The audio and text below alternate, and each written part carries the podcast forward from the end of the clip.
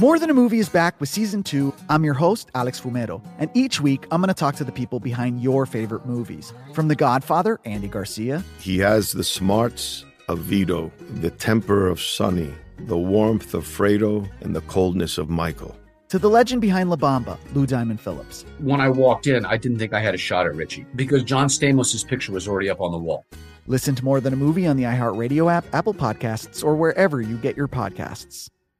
Hi, I'm Michael Rapaport. And I'm Kebe Rapaport. And together we're hosting Rapaport's, Reality, Podcast. We have a passion for reality TV, and we're inviting you into our living room. We're dissecting the drama and we're giving praise to the single greatest form of entertainment on television today. That is right. Reality TV is the greatest form of entertainment on television today. Listen to Rapaport's Reality with me, Kebe Rapaport. And me, Michael Rapaport, on the iHeartRadio app, Apple Podcast, or wherever you get your podcast. I'm Jack Armstrong. He's Joe Getty. We're the Armstrong and Getty Show. We cover the stories the mainstream media ignores. Stories that are important to your life and important to the world. The election, of course. The many trials of Donald Trump. Couple of wars. Gender bending madness. Why are kids looking at so much social media? And we bring you the stories the mainstream media is on, but we do it without the left wing media spin. Listen to Armstrong and Getty on demand on America's number one podcast network, iHeart. Open your free iHeart app and search The Armstrong and Getty Show to start listening. Welcome to today's edition of the Clay Travis and Buck Sexton Show podcast. Welcome in Tuesday edition, Clay Travis, Buck Sexton Show. Put on the armor, grab the sword. Metaphorically speaking, of course. Got to be careful, Buck. Headline Media Matters. Clay Travis tells everyone to get their swords and put on their armor to go go to battle. More charges coming. We're going to break all this down for you. Julie Kelly going to join us in the second uh, hour. Chris Rufo in the third. Against Trump. we yes. should, yes. Well, not against us yet. Yeah. Um, but I feel like uh, everyone is going keep, to keep but, doing the show. It, keep defending Trump. We'll see what happens. Yeah, I know. I wouldn't be surprised at any moment if the FBI knocks on my door. I'm going to be honest with you. And I don't think anybody who's been uh, outspoken defending Trump would be uh, surprised if anybody knocked on their door uh, from the federal government based on how things are going. Okay, just for people out there, this is breaking news. I want to read from the statement that Trump put up on Truth Social. I know sometimes this is difficult to keep tabs on, so let me just give you the backstory here. We've got charges in New York City that are completely bogus. We've got charges that I believe are increasingly bogus uh, in South Florida as more and more evidence around the documents uh, handling aspect of these charges comes out. State charges in New York City, that is the New York state government is prosecuting. Federal government charges, Joe Biden's Department of Justice in the South Florida area, Miami area charges. Uh, and now reports are, and we told you this was likely to happen. In fact, we told you it was going to happen there are going to be, it appears, federal charges brought against Donald Trump in Washington, D.C., associated with January 6th, a date that Democrats refuse to allow to pass. Um, and here is what Trump uh, put out this morning. Wow. On Sunday night, while I'm just going to read the whole thing uh, for everybody out there, just to contextualize it further, then Buck and I will react, tell you what we think is significant about this. Uh, here is a statement by Donald Trump. Wow. On Sunday night, while I was with my family, having just arrived from the Turning Point event in Florida, where I won the straw poll against all other Republican candidates with 85.7%. With all polls showing me leading in the Republican primary by very substantial numbers, almost everyone predicting that I will be the Republican nominee for president. And I, as, as I am leading Democrat Joe Biden in the polls by a lot, Horrifying news, all capital, for our country was given to me by my attorneys. Deranged Jack Smith, the prosecutor with Joe Biden's DOJ, sent a letter. Again, it was Sunday night, exclamation point, stating that I am a target of the January 6th grand jury investigation and giving me a very short four days to report to the grand jury, which almost always means an arrest and indictment. So now Joe Biden's Attorney General, Merrick Garland, who I turned down for the United States Supreme Court, in retrospect, based on his corrupt and unethical actions, a very wise decision. Together with Joe Biden's Department of Injustice, have effectively issued a third indictment and arrest of Joe Biden's, all caps, number one political opponent, who is largely dominating him in the race for presidency. Nothing like this has ever happened in our country before or even close. They illegally spied on my campaign, attacked me with a totally fake dossier that was funded by Hillary Clinton's campaign and the DNC, impeached me twice. I won. They failed on the Mueller witch hunt, no collusion. They failed on Russia, Russia, Russia hoax, the 51 intelligence agents fraud, the FBI Twitter files, the DOJ Facebook censorship, and every other scam imaginable. But on top of all that, they have now effectively indicted me three times. The DOJ staffed and runs the DA's office in Manhattan, with a probable fourth coming from Atlanta, where the DOJ are in strict and possibly illegal coordination with the district attorney, whose record on murder and other violent crime is abysmal. All caps. This witch hunt is all about election interference and a complete and total political weaponization of law enforcement. It's a very sad and dark period for our nation. All right. That is President Trump's statement on Truth Social. Buck. Uh, I asked the question. You can go vote in this poll question with imminent federal charges yet again, likely. And as we have told you on this program, charges in Atlanta, Georgia state law charges, uh, very likely as well. So you've got New York, you've got Georgia, you've got Washington DC federal, and then in Miami area, South Florida federal charges. What impact, if any, let's start here, do you think this has on the Republican nominating race, the primary race? The 50% that are already in for Trump, if they could vote for him 10 times now, I think they would. And the question uh, that I think is outstanding is do you start to see people who just view this as it's an all hands on deck situation that's about even more than this one presidential contest in a sense, and therefore standing with Trump is the only way to stand against the machinery of Democrat destruction and authoritarianism in this case. It's TBD uh, on that second part. Uh, I think it's very possible that we've already seen a rallying. Like this is not unexpected. Right? We we have and, and and just as a reminder, we told everybody that the first federal indictment was coming. Yep. And we were so early on that people were saying, "Why are you assuming the federal indictment?" Yes. Because it was coming. Now we know. Everyone knows. I think there's another one that will be hitting here in just a matter of days. Trump is going to surrender himself again. We've already seen this process. So the rally to Trump effect of the indictment we may have already largely seen that in terms of the polls. I don't know. Maybe there are more people who are going to come along. There's the possibility some people will take the, uh, and you see Nikki Haley threw this out there today, you know, with the more or less, we don't have to do this, everybody. You know, maybe this isn't our problem. I don't think that's going to resonate very much with the GOP base. Uh, Nikki Haley is not resonating very much with the GOP base. Um, but I think that what this is also a reminder of is, the the plan here is being executed to the maximum by the Democrats, which was yes. a series of escalating. Notice the way this has gone: escalating indictments. It's in effect an incrementalization of lawfare against Trump. It is the proverbial frog in the boiling pot, the water getting hotter and hotter. This is the one meaning this Jack Smith indictment about the insurrection. You have to say it like that, Clay. Just that's uh, yes. Uh, you're you can only say it like you're having a panic attack.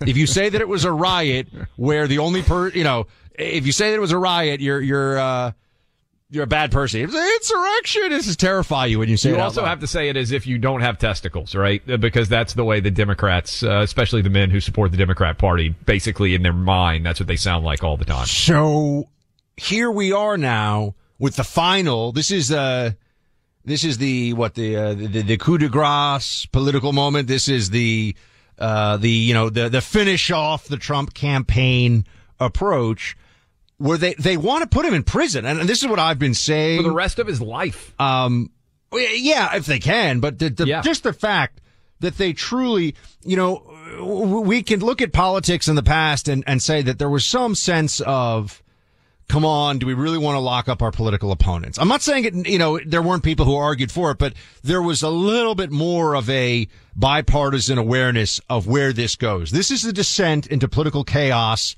and, you know, destruction of what binds us together as a society if this continues on. This is very serious stuff.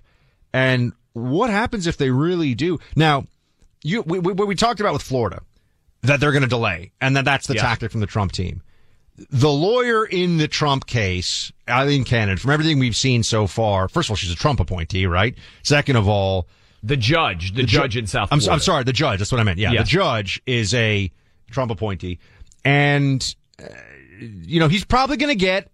It's not up to the judge whether the, the, the charges are brought, but he's probably going to get something approximating fair process. Not in Yes. terms of the prosecution, that's unfair, but I think there's a realistic chance that he's going to. We've talked about this. He's going to be okay in Florida.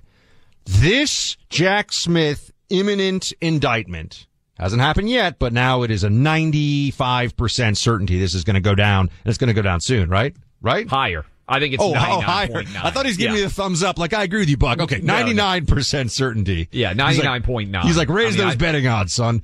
Uh, so this is going to be a DC judge, which means it's overwhelmingly the likelihood it's going to be somebody who thinks Trump is basically Hitler. It's going to be a DC jury, which is the same thing with the jury pool.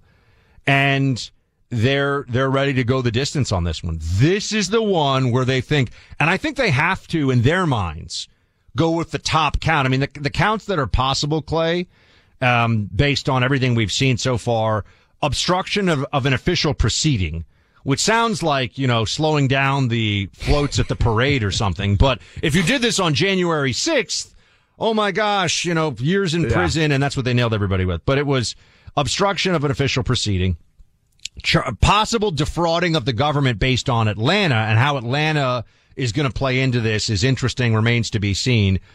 But the top count could be incitement to insurrection.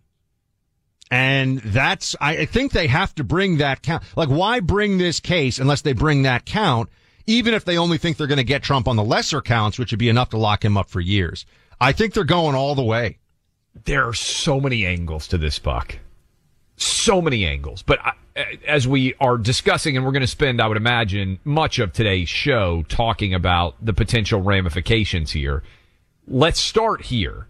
To me, the biggest question, I, I, I would be stunned beyond belief if I'm saying 99.9% chance that they're bringing federal charges against Trump for January 6th.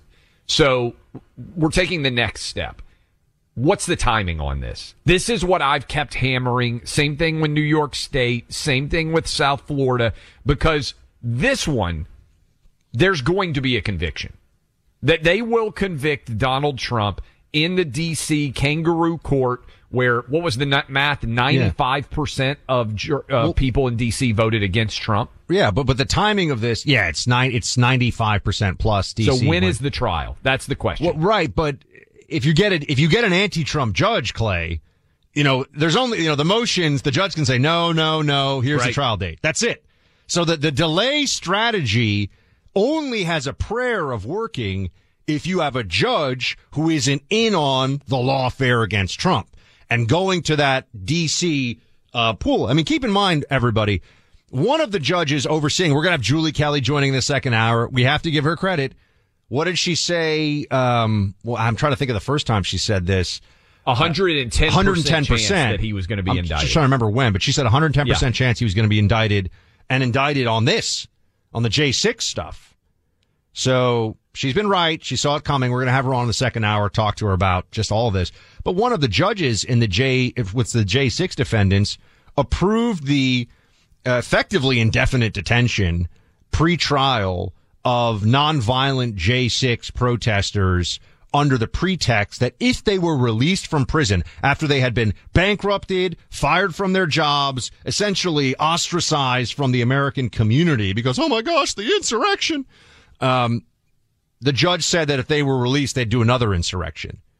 And just to give everyone a sense of how delusional and partisan some of these DC circuit judges are. So if Trump gets that judge, Clay, this trial's go- this trial's happening right in the thick of the. Uh, well, this is the only thing. Do they want to wait until Trump wins the primary? Now, now, now you have to get to the, what is the most, I think with the DC, tell me if you agree, with the DC charges coming and the judge and the way that system's going to play out, we have to think of what is the most politically underhanded and nefarious timeline possible given this election. And that's what's going to happen. They want to try. I think they want to try him. I'll tell. Uh, let's well, tease. Well, they want to try him, but do they want to do it during the primary? No, no. I'll tell you exactly Okay. when I think that. Like, that's. I'm teasing it. This is I'll what we call a it- tease in the business. Yes. this is a heck of a tease. I like it. All right, let's talk about Tunnel to Towers for a second. This is an incredible organization that Clay and I are honored to partner with here on the show. Look, on 9-11, 2,977 people lost their lives, and today 9-11 related illnesses continue to take lives. Yet a whole generation knows little to nothing about our nation's darkest day, which happened over 20 years ago. The Tunnel to Towers 9-11 Institute is righting this wrong by educating kids in kindergarten through 12th grade about 9-11. Their nonfiction first-person accounts are told through videos and a book series. These accounts are moving and unparalleled. Kids are, kids are not going to forget about these true stories. The Institute offers full curriculum units with scripted social studies lessons, activities, and background for teachers. There's a speakers bureau for classrooms with access to 9-11 first responders, survivors, and loved ones. Tunnel to Towers has also built a mobile exhibit, a tractor trailer that's an interactive museum with 9-11 artifacts. To never forget, we must educate future generations. Let's help our nation honor its vow. We donate, Clay and I, every month to Tunnel to Towers. Please join us. Support all the good that they do. Donate $11 a month to Tunnel to Towers at t2t.org. That's T, the number two, T dot org. Clay Travis and Buck Sexton on the front lines of truth. I'm Jack Armstrong. He's Joe Getty. We're the Armstrong and Getty Show. We cover the stories the mainstream media ignores. Stories that are important to your life and important to the world. The election, of course. The many trials of Donald Trump. A couple of wars. Gender bending madness. Why are kids looking at so much social media?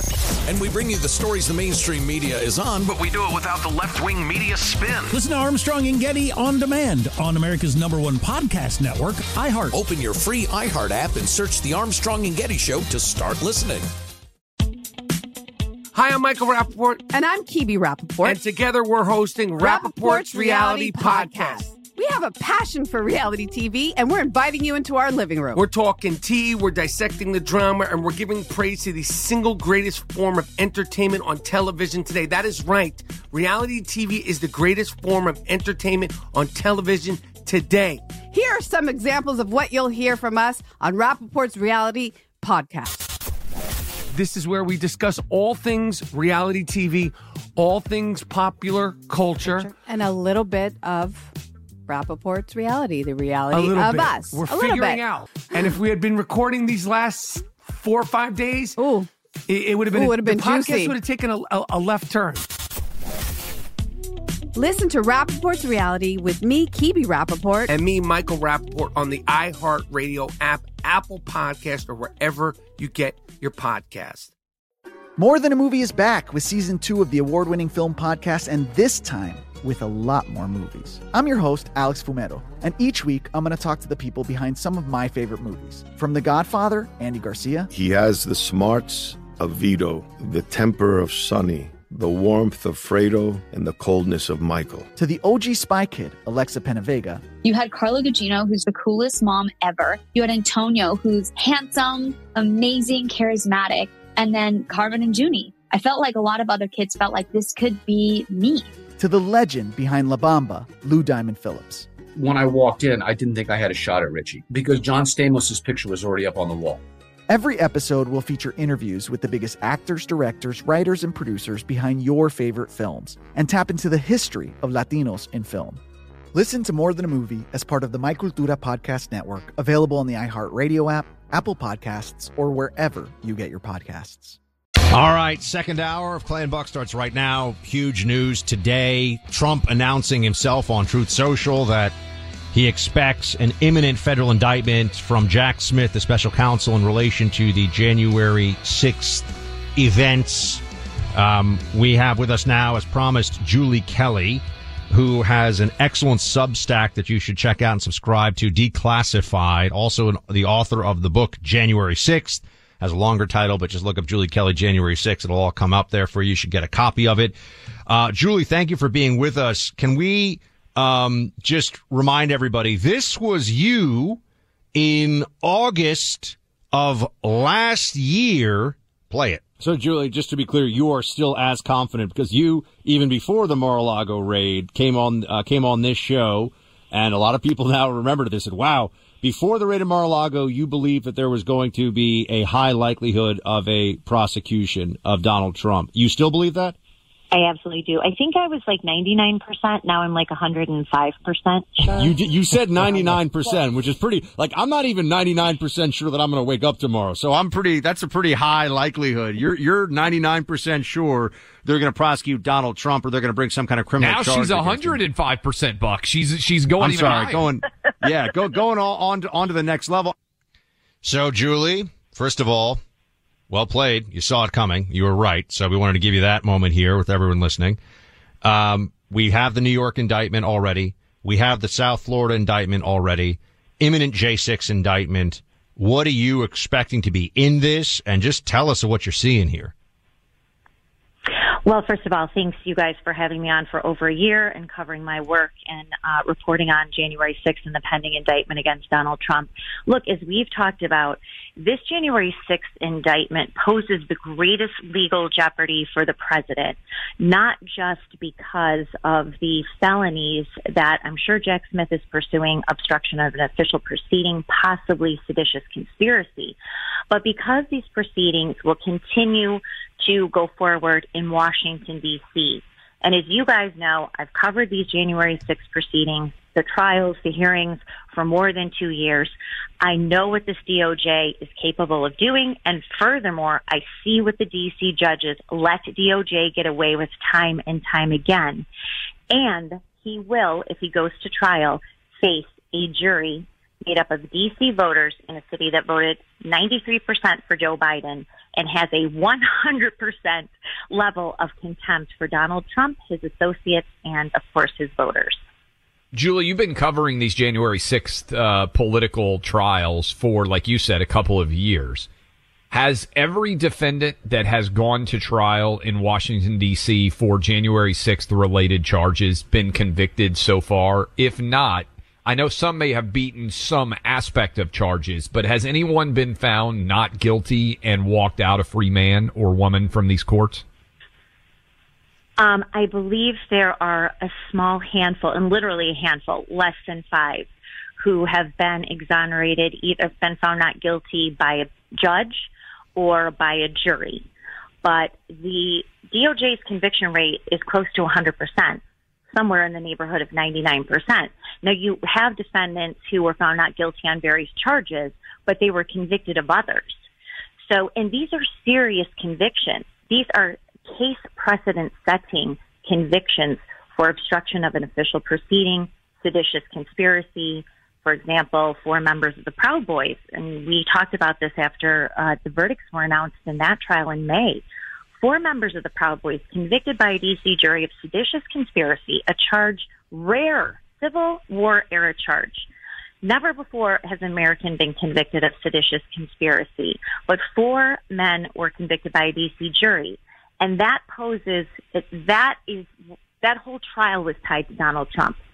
So when those guilty verdicts came down, I wrote, and I think we talked about it, uh, that this will now give leverage for Jack Smith, the special prosecutor, to seek a similar uh, felony count indictment against Donald Trump for that charge. And that's very dangerous for the president, not just because of potential prison time, but because DC judges have um, ordered pretrial detention for defendants who just are accused of seditious conspiracy and obstruction.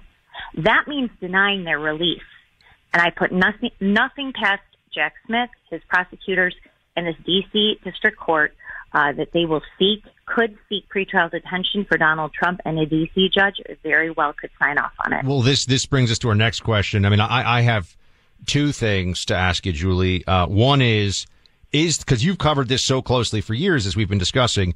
Is there a judge who, if by some stroke of luck Trump got in a DC J6 case, would be even a little bit fair to him? That's one part of the question. And then the other part of it is, uh, Clay and I were just talking about this. If Trump is found guilty, then it would probably be next year, right? Based on the timelines that we're looking at right now. If Trump was found guilty, do you think a federal judge would order him to actually go to federal prison?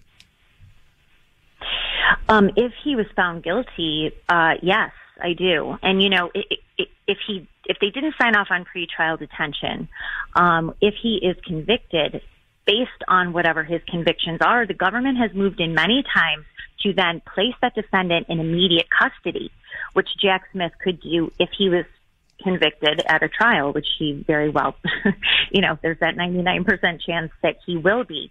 I will say it will be difficult to bring this seditious conspiracy, obstruction of an official proceeding, other conspiracy charges, tampering with evidence, witnesses. This is what I'm expecting from Jack Smith.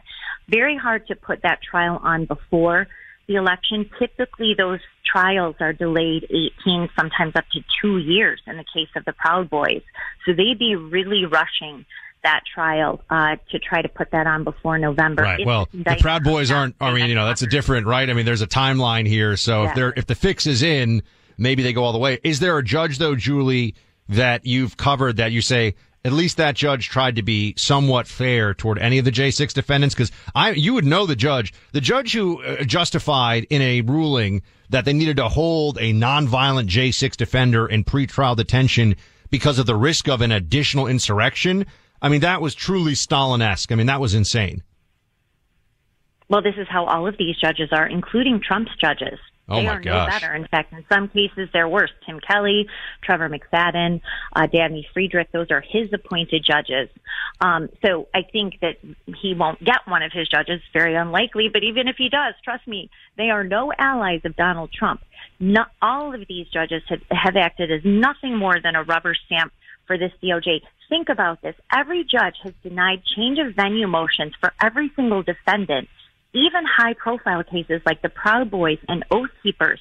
When the January 6th Select Committee was having nationwide televised evening hearings talking about the Oath Keepers and Proud Boys, assigning guilt to them while their trials and jury selection were underway in Washington, D.C. They don't care about protecting the rights of defendants, and they certainly won't care about protecting the rights of a defendant named Donald J. Trump. Okay, Julie, you just hit on what I think is probably the most important thing here because you, me, Buck, we all agree charges are coming. Potentially, I would bet in the next week because when you invite someone to come testify in front of the grand jury, particularly someone of John, uh, of Donald Trump's, uh, uh, stature, you're probably at the very end of your, uh, Mhm. uh, of your grand jury. Would you agree with that? That we're talking about uh, days and or weeks potentially before Trump is charged based on the, the letter that he got?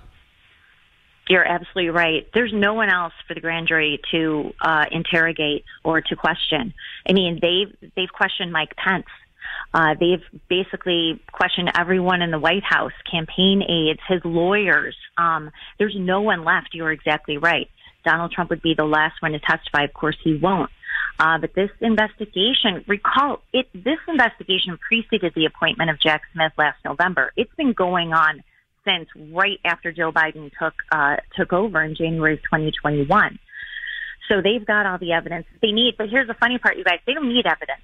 I've I've seen the evidence in these trials and these convictions. They're nothing. They're it's non-existent. But it doesn't matter because they know that this is performance art before a jury made up of 12 voters from Washington D.C. Uh, so they know they don't have to come up with evidence, and these judges certainly do not hold them to account to present valid evidence to a jury. Okay, this builds on the second part of this timing, and you touched on this some with Buck. Let's say that Trump gets indicted federally in Washington D.C. sometime around August 1st, right? I think in the next two weeks is very likely.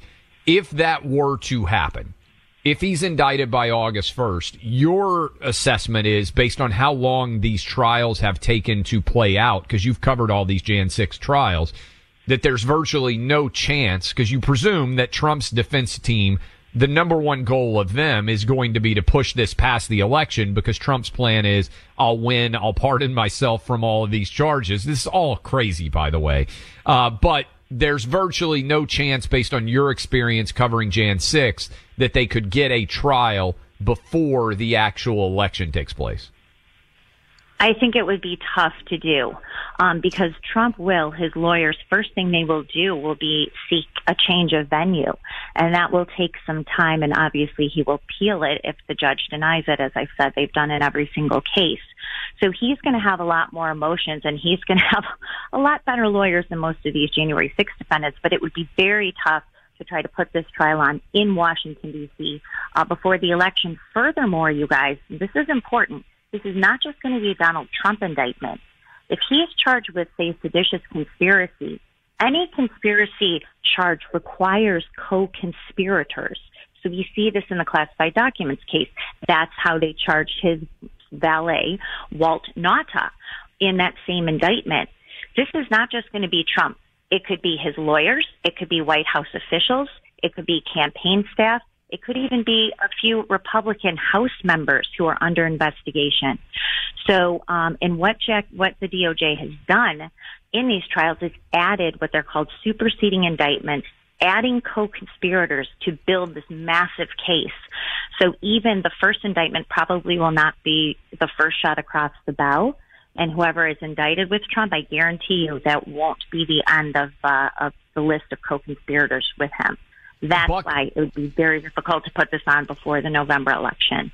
Buck and I, just as we finished the first hour, and we you touched on it a little bit, we're discussing. Okay, Trump gets convicted.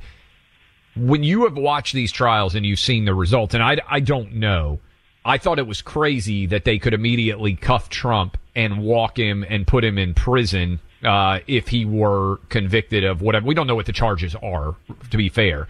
But have you seen most of these Jan 6 convictions immediately lead to prison time or does the defendant go out, they come back for sentencing, this process plays itself out? I, I don't know. I'm curious what you've seen happen most frequently. It's a good question. It's sort of a mixed bag. Um, several defendants who were convicted of seditious conspiracy had already been in custody for more than two years before their trial went on. So for the more serious charges, seditious conspiracy, obstruction of an official proceeding, of course, he's not going to be charged with assaulting police officers. Um, but numerous defendants were already incarcerated under pretrial detention awaiting trial. So if that's not the case with Trump, if he is um, permitted, and it could be some restricted release too. I've seen that home detention. Um, you know, uh, you have to wear some. That's kind crazy of to think about, monitoring by the way, Buck, too, is the idea Yeah. of pretrial motions where they say, hey, he needs to be, he can't leave his home. He we could have you know- Trump at Mar-a-Lago on the golf course with an ankle monitor. Like this could actually happen. This is nuts. Yes, But I'm just curious whether they're f- perp walking people out with the cuffs I mean, they on, definitely like play hundred percent. The J, I mean, the uh, the like Proud Boys guys and those guys, because otherwise it undermines, right, Julie? I mean, they're saying if you're trying to overthrow the government, they're saying you are a risk to the entire governmental system. As crazy as that actually is, based on the facts. So they can't say they can't convict you of trying to overthrow the government and then say, yeah, go for a walk. We'll see if you're a danger to the public. I just don't see that happening. That's right. And that's why I think the seditious conspiracy count is very likely and really could result in this this horrific, unprecedented, of course, is not even the word seen, of a former president and leading Republican candidate for president being denied bail and held in a D.C. jail while they drag out, you know, trial motions. That is the cra- But people that is the crazy part here, Julie. I'm- Like, what do you think the chances are? Sorry to cut you off, but what you're hitting at is so crazy. And I know we're coming up against the time, but but this is we need to talk about it when we come back. But you think that Jack Smith might say the president needs to be held immediately. He's a threat to the country. He can't be allowed out pending this trial. Yes, I believe there is a more than 50% chance that Jack Smith will seek pretrial detention for Donald Trump if he is charged with seditious conspiracy, conspiracy or even obstruction of an official proceeding because there is precedent in this January 6th prosecution investigation. So Clay, just to be clear, Julie thinks not only would he go to prison if they convict him in the DC gulag system, they may try to pre-detain him or at least put some measures on him like home confinement or something during the election. But if it's posted till after the election, well, we have to see. Julie, Um, just, you know, keep your phone handy. We're going to need to talk to you in the months ahead here about all this stuff. People should go check out her uh, Substack Declassified with Julie Kelly. And, uh, you were right. Let's see if you're right on the next one. Thanks for being with us. Thanks, guys. Okay, look, I understand that, you know, whether you're somebody like me who had some training in online cyber stuff and staying safe on the internet when you're like a government employee with top secret information and all that, or you're just an everyday person, you probably think, you know, I've got this stuff squared away. I know how to act online, but this stuff is getting so sophisticated these days. Honestly, just about a week ago, I got a text message. I thought it was from my bank. I actually thought because it looked just like other texts from my bank that I've gotten. I said, wait a second. The font's a little off. It's a little weird. I called my bank. They said, no, that's a scam. And then I checked my account. You know what I found out? There are pennies that had been removed from one of my bank accounts. You know why? They were getting ready to take the whole thing. This just happened to me and I just avoided it. But you know what I've got the whole time? Lifelock watching my back. LifeLock gives you alerts. LifeLock helps protect you from exactly these kinds of online identity theft, uh, identity theft scams. So their systems are constantly scrubbing online because, you know, you catch hopefully all of them. If you miss one, you may not know about it until a lot of damage has been done unless you have LifeLock. Then you can catch it quickly and shut it down. So I shut down that account, got a new card. You need LifeLock. It's important to understand how cybercrime and identity theft are affecting our lives. And if you do become a victim, and I have before, that's a whole other story. It's a nightmare. But if you have LifeLock watching your back, it's much better. A dedicated U.S. restoration specialist will work with you to fix it like they did with me. No one can prevent all identity theft or monitor all transactions at all businesses, but you can protect yourself with LifeLock. Join now, save 25% off your first year with promo code BUCK. Go to lifelock.com, use promo code B-U-C-K, or call this number 1-800-LifeLock. Truth seeking, reality telling. The Clay Travis and Buck Sexton Show. Welcome back in, hour number three. Newsy, newsy, newsy. It's a wild day. For those of you just getting in your car, maybe just starting to listen across the country, essentially word being shared via Trump that he is going to be charged with federal offenses in Washington, D.C. Fantastic discussion of that with our friend Julie Kelly in the second hour of the program. A lot of reaction, Buck, coming in. I was checking my mentions from David in Rhode Island, who we finished off the hour talking with. Let me expound a little bit more upon David in Rhode Island uh, and the argument he made and why I find it so indefensible. Okay. Thanks Oh, for listening, David in Rhode Island. If you are a big Trump guy, or if you are a big DeSantis guy, or you're a Nikki Haley girl, or you're a Tim Scott girl, whatever your background is out there, in the primary, you are ardently committed to a candidate. And as is likely going to be the case, your candidate may not be the primary nominee because only one person can win and whatever there's 12 or 13 people running out there all of them i believe are better than joe biden but if you are like david rhode island just called in and said i will sit out the presidential election if trump is the nominee you cannot do that you are the equivalent of a grown man or woman who takes the ball and goes home when you were a kid and you were playing because the game's not going your way every single Republican candidate right now, even Asa Hutchinson, who I think is worthless. Sorry, Asa. Even he is better than Joe Biden. I wouldn't be excited about voting for Asa Hutchinson Buck. I would go do it. You guys heard my interview with Mike Pence. I was not happy with Mike Pence on this show. Let's not ask I about would- Newsom versus Asa, though, just because we don't want to get any. That would be here. tough, my boy Newsom. But I would go vote for Mike Pence proudly against Joe Biden. The Republican nominee is going to be infinitely better than Joe Biden or whomever the Democrats end up putting forward. You must vote. All right. So you cannot allow yourself to be, if you're a DeSantis person out there and you're like, I hate Trump. If Trump's a nominee, no. And you got to convince your neighbors and you got to convince your wife and you got to convince your husband. This is a big election. The stakes really matter. They're trying to put a chief political rival in prison for the rest of his life. We've truly never seen this before in the history of our republic. Th- think about also what the long term implications are of this. Uh, You know, you you don't have to go very far. As I've said, Trump can only be president for four more years. Um, what does it say to future Republican candidates if you cross the Democrat machinery, if you cross the uniparty, Yes. the apparatus, whatever you want to call it? We'll find a way to lock you up. Not only will they find a way to lock up other Republicans who challenge the system and the establishment down the line, they will do so while Democrats like the Biden crime family are flagrantly violating Yes. the law in the most obvious, proven, and clear ways. And so that sends an even more really heinous and undermining message uh, for this country, which is it's not just that they will target you, they will target you while the opponents are, while your political opponents are openly, brazenly breaking the law, because that's real. True tyranny isn't very strict law or very severe law. It is the politicized two tier enforcement of the law. And that's what it looks like we're heading towards in this situation, in this scenario.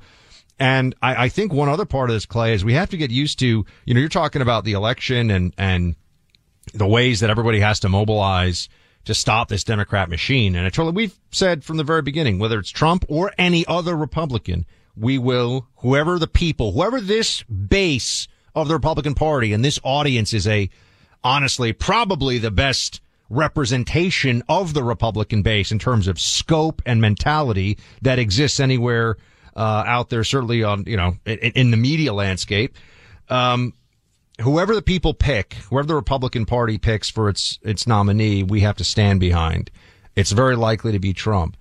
All of that said, nothing we do with votes, nothing we do politically is going to stop this process that the Democrats are are unleashing against Donald Yeah. Trump. So we have to be prepared for that. Doesn't matter how great the, the stump speeches are that he gives. Doesn't matter how much we mobilize and how much we donate and all that. This now has entered a realm beyond politics. And it's going to be a bit of a psychic shock, I think, as we see this, especially the possibility that was just raised in the last hour of Trump pre-trial detention, because that's the way they get around delay the election. I'm sorry, delay the trial until after the election. Um, they try to lock him up even in advance of trial, which is, is possible based on what they've done to J6 defendants already. 100%. I would encourage you to go make sure you listen to that conversation with Julie Kelly because she's a patriot. She has she has gotten raked over the coals in a way because she's had the audacity to question the prevailing narrative surrounding January 6th and she has we were just talking about reading the playbook. She has read the playbook better than anybody out there in terms of what was coming on January 6th. And Buck, I think we need to build on this too. You and I were talking about it off air if Donald Trump had won the election in 2020, I understand. If he were president right now sitting in the Oval Office, I don't think he would have done anything to Joe Biden or Hunter Biden. I really don't. He didn't do anything to he would- Hillary. That's right. I don't think he would have had a great deal of retribution against Joe Biden. I think he would have seen him for what he is, a senile old man that the Democrats tried to plot, tr- send forward to take out Trump and he lost. And in fact, Trump would only have, if he were uh, won in 2020, a little bit over a year left in office. 2024.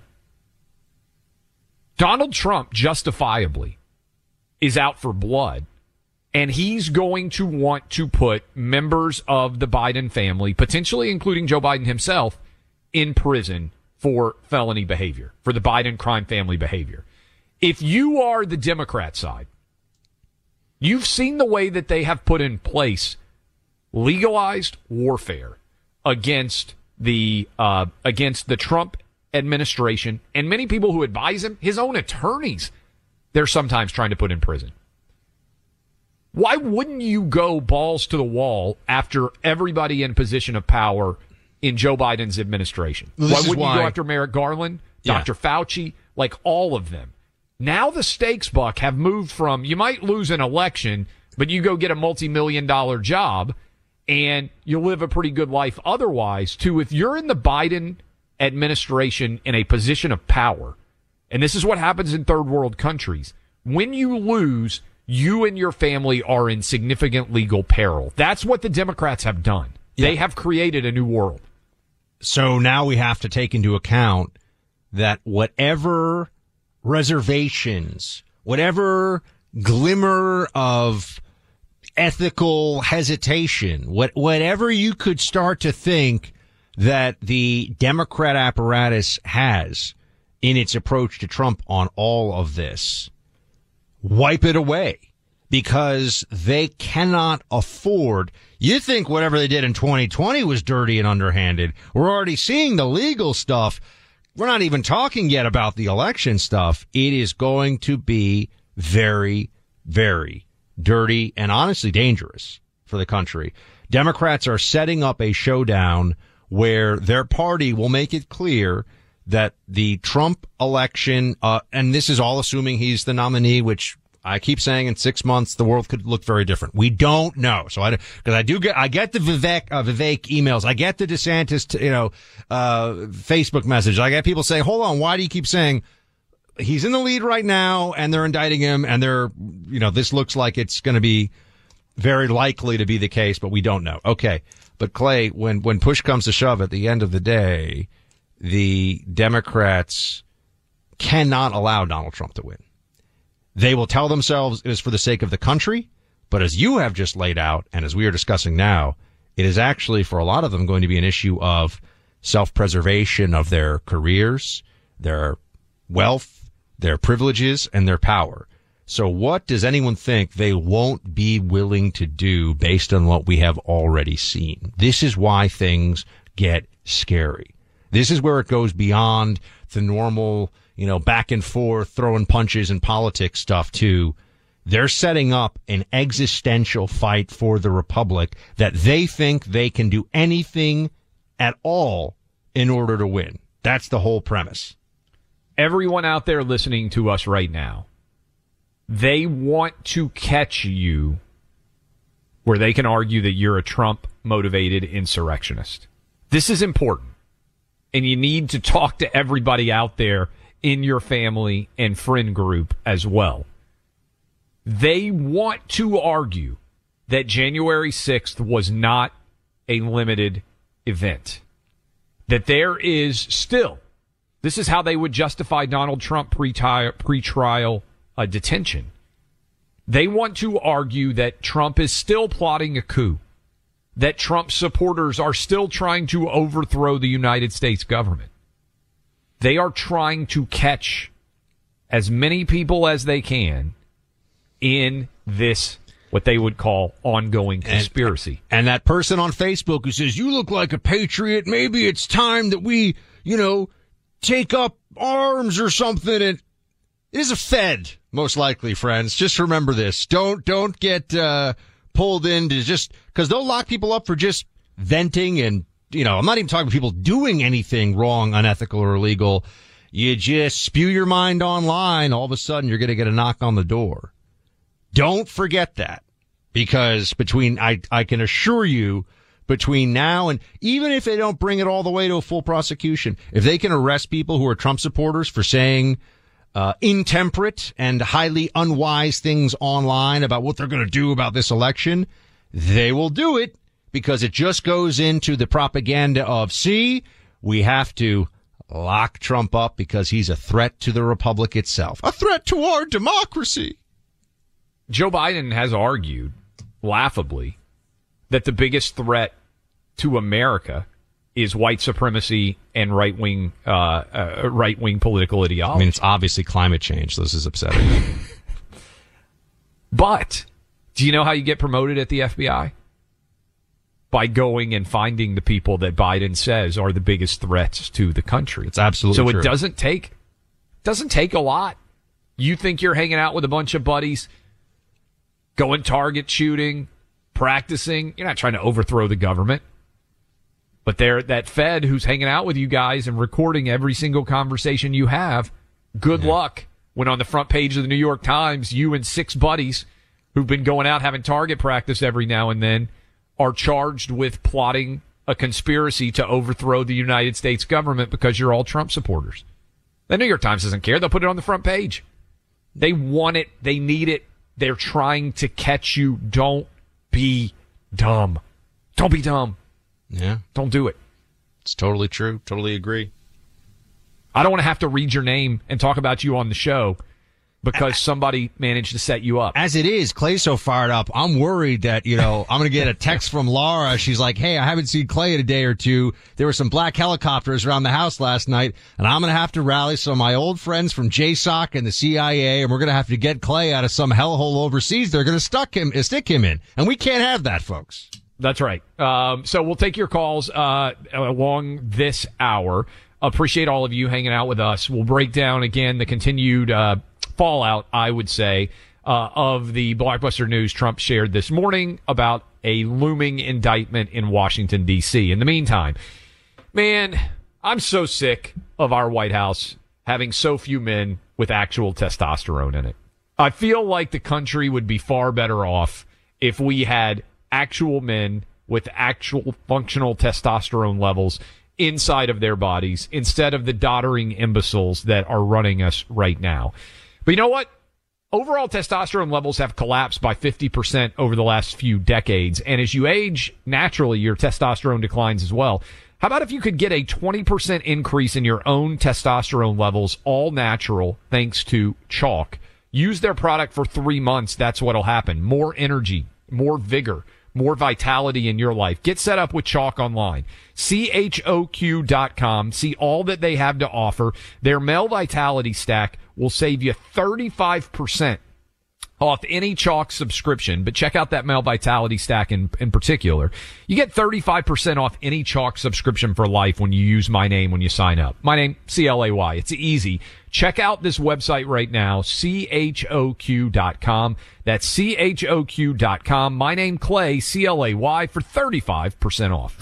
Sanity in an insane world.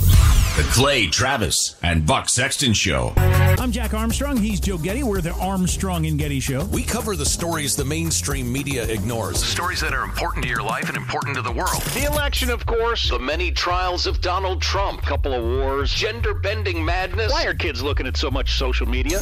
And we bring you the stories the mainstream media is on, But we do it without the left wing media spin. Listen to Armstrong and Getty on demand on America's number one podcast network, iHeart. Open your free iHeart app and search the Armstrong and Getty Show to start listening.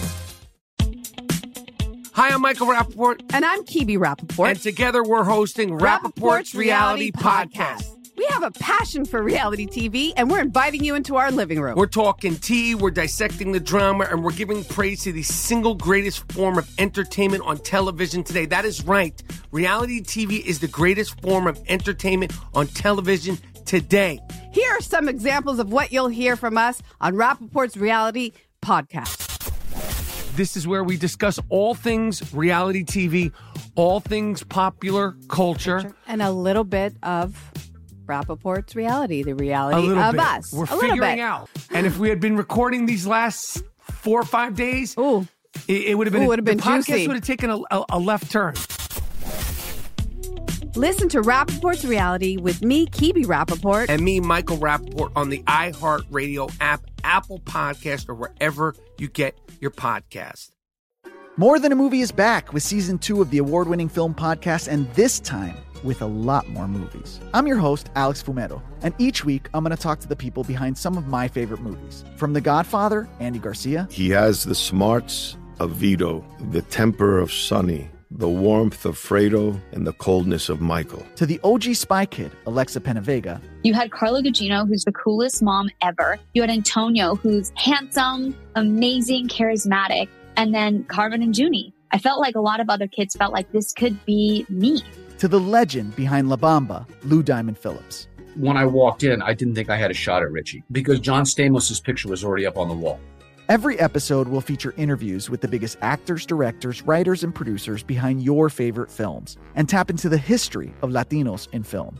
Listen to More Than a Movie as part of the My Cultura Podcast Network, available on the iHeartRadio app, Apple Podcasts, or wherever you get your podcasts.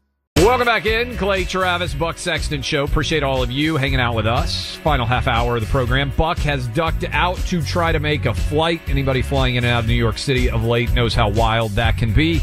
We are joined now by Chris Rufo, Senior Fellow, Director of the Initiative on Critical Race Theory at the Manhattan Institute. His new book is out today, America's Cultural Revolution, How the Radical Left Conquered Everything. And Chris, we'll get uh, to the book here in a sec, but I wanted to start with the news, obviously, of the day that came out.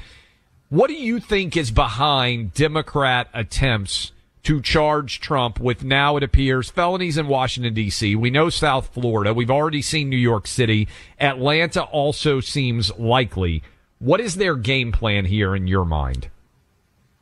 I mean, they want to permanently and irrevocably disable President Trump uh, from any power in the political process and certainly any chance at getting into political office again. I mean, he is, in their view, an existential threat uh, uh, to the country, they say, but really to their interests. And so uh, the strategy they're deploying is pretty simple and yet pretty sophisticated. It's to deploy as many charges is in, a, in as many jurisdictions uh, as possible, knowing that uh, uh, for the most part, when you're charged with a federal crime, you are either pleading to the federal crime or convicted of the federal crime. Federal prosecutors have an enormous success rate in prosecuting cases.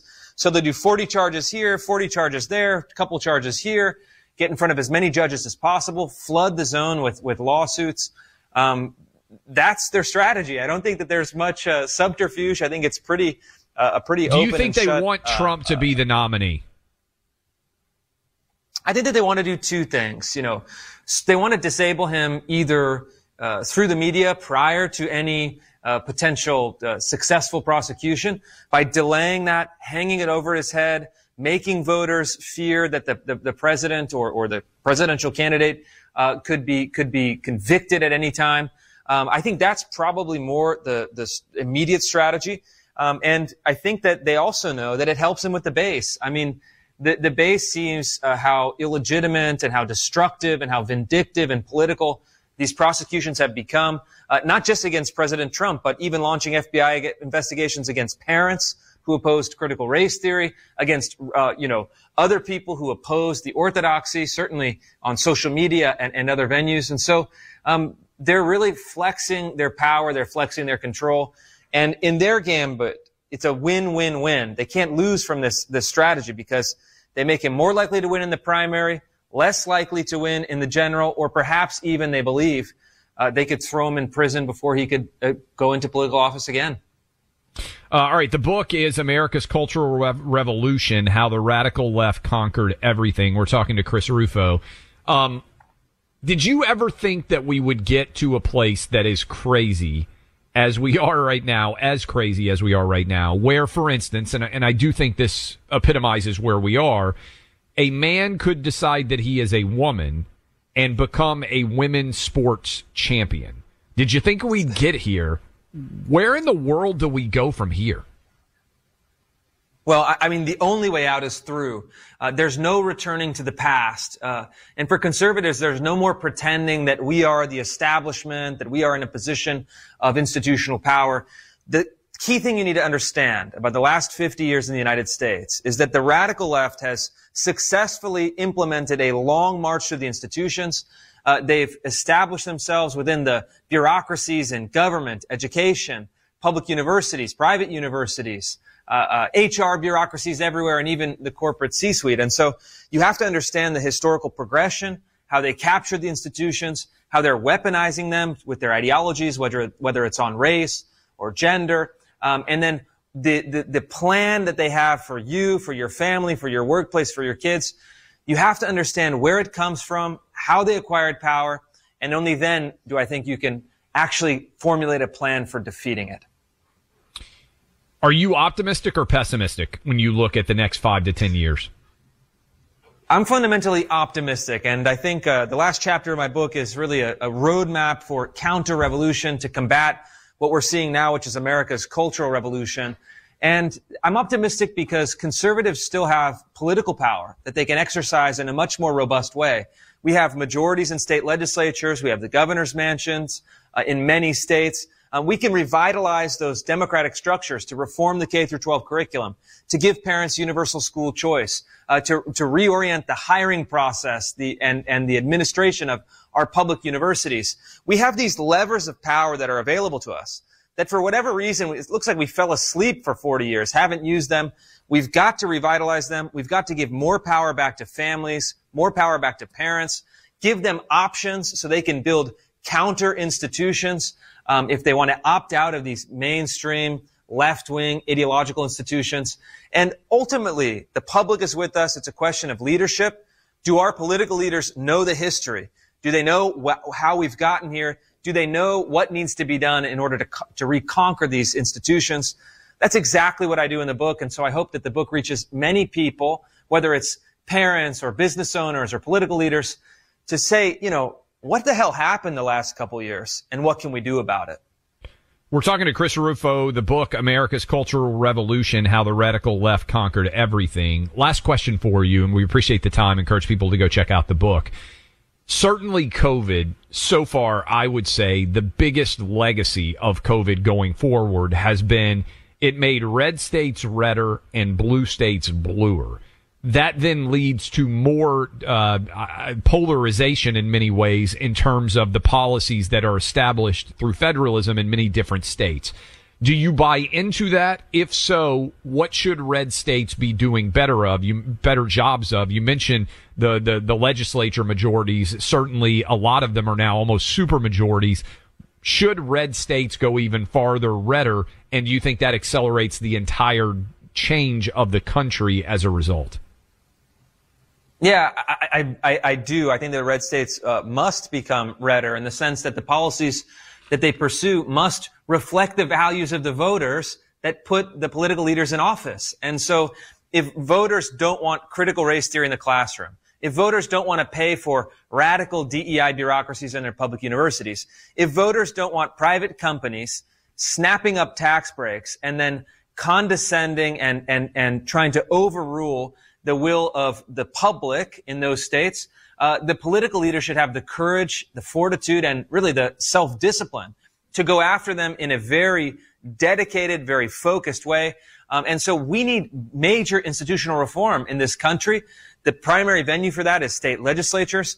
And so we have to get the will of the voters, the preferences and the values of the voters, and the preferences and the values of the public institutions in alignment.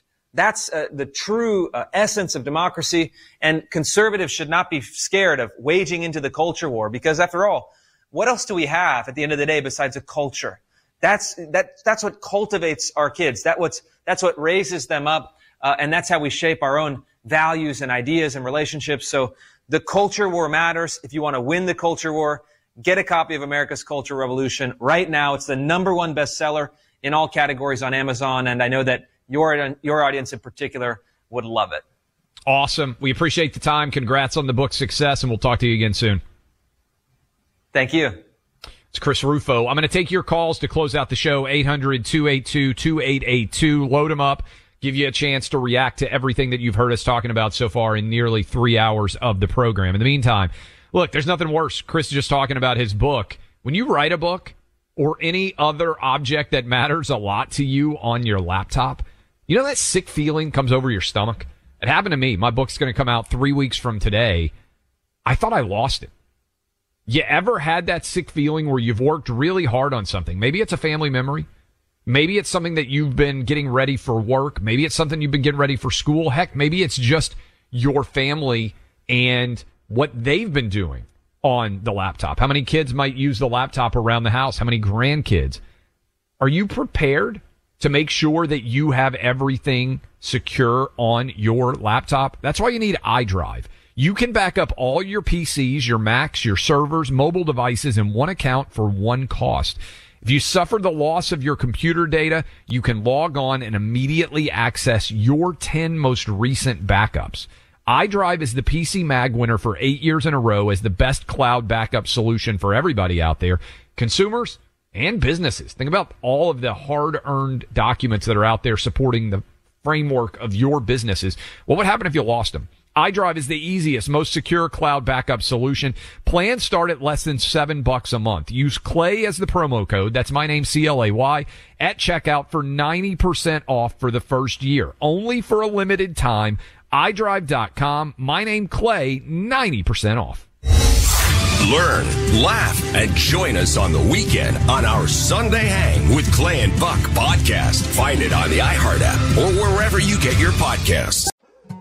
More Than a Movie is back with season two. I'm your host, Alex Fumero, and each week I'm going to talk to the people behind your favorite movies. From The Godfather, Andy Garcia, He has the smarts of Vito, the temper of Sonny, the warmth of Fredo, and the coldness of Michael. To the legend behind La Bamba, Lou Diamond Phillips. When I walked in, I didn't think I had a shot at Richie because John Stamos' picture was already up on the wall. Listen to More Than a Movie on the iHeartRadio app, Apple Podcasts, or wherever you get your podcasts. Hi, I'm Michael Rapaport. And I'm Kebe Rapaport. And together we're hosting Rapaport's Reality Podcast. We have a passion for reality TV, and we're inviting you into our living room. We're dissecting the drama and we're giving praise to the single greatest form of entertainment on television today. That is right. Reality TV is the greatest form of entertainment on television today. Listen to Rapaport's Reality with me, Kebe Rapaport. And me, Michael Rapaport, on the iHeartRadio app, Apple Podcast, or wherever you get your podcast. I'm Jack Armstrong. He's Joe Getty. We're the Armstrong and Getty Show. We cover the stories the mainstream media ignores. Stories that are important to your life and important to the world. The election, of course. The many trials of Donald Trump. Couple of wars. Gender bending madness. Why are kids looking at so much social media? And we bring you the stories the mainstream media is on, But we do it without the left wing media spin. Listen to Armstrong and Getty on demand on America's number one podcast network, iHeart. Open your free iHeart app and search The Armstrong and Getty Show to start listening.